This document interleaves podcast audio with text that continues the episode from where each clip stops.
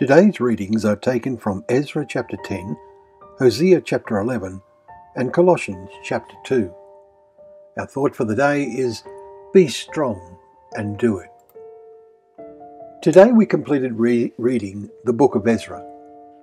Only the last four chapters were written by or for him. The first six are to be seen as a continuation of Second Chronicles.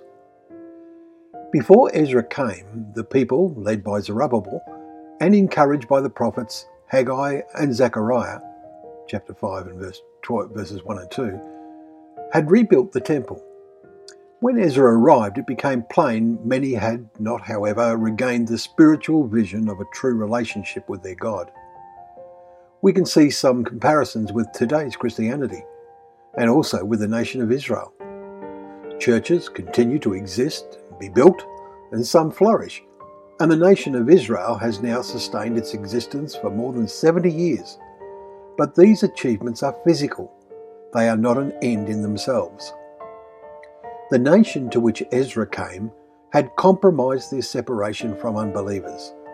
They lived among the people who had some knowledge of God, especially those who came to be known as Samaritans, but also among idol worshippers. When Ezra realized many had taken wives from among them, including some of the priests, Ezra proved himself the strong minded, God fearing man needed to inspire them to correct this situation. We read Ezra's confession of great concern in yesterday's chapter 9, where he said, Oh my God, I am ashamed and blush to lift up my face to you, for our iniquities have risen higher than our heads and our guilt has mounted up. Today's chapter starts Ezra prayed and made confession, weeping and casting himself down before the house of God.